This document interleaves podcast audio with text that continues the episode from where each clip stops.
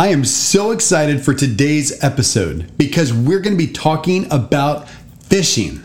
We can talk about spinning rods and reels, bait casters, spin casters, jigs, worms, crankbaits, and my favorite, the whopper plopper. Okay, well, maybe I'll save that episode for later.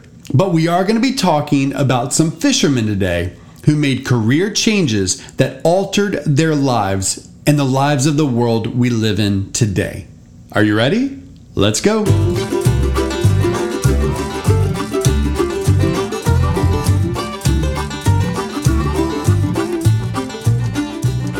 All right, so we are going through a Bible study through the book of Matthew. And for the past few days, we've talked about Jesus coming onto the scene, being baptized, being tempted, yet remaining faithful to God, and now starting his ministry.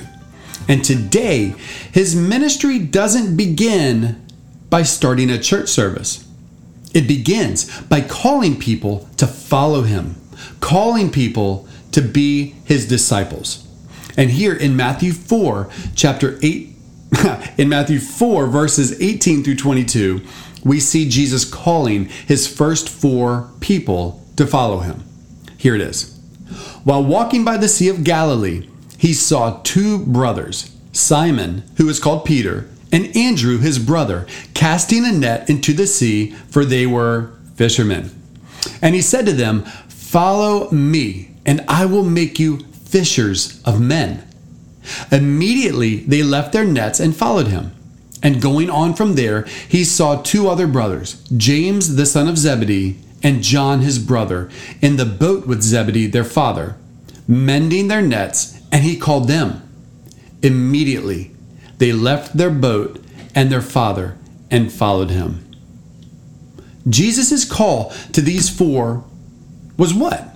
To go and do something? No, it was to follow him. And what happens when you follow somebody? You learn from them. You spend time with them. You watch them. You learn from their lives, their actions, their words, their whole person. Unfortunately, this gets lost in our world today. It's so easy to think that becoming a Christian means saying a prayer and then waiting until we die to go to heaven. it's just so easy to think that way, right? But that's not what we see in the Bible.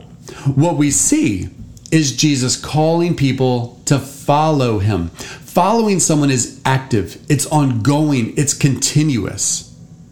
So, how can we follow Jesus today? Well, we can learn from him. We can read his word. We can pray.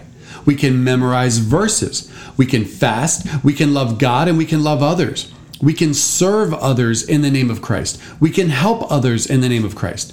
We can talk with others about what we read. We can join a church. We can join a small group.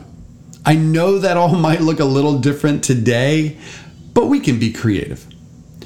So, what I'm seeing in this text is that Jesus calls people to follow him, not merely view him as an insurance policy for when they die, but to follow him while we live.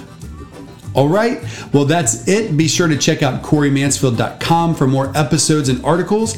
And I'm also going to be posting some YouTube devotionals on the site soon. So be on the lookout for that. And I look forward to talking again real soon.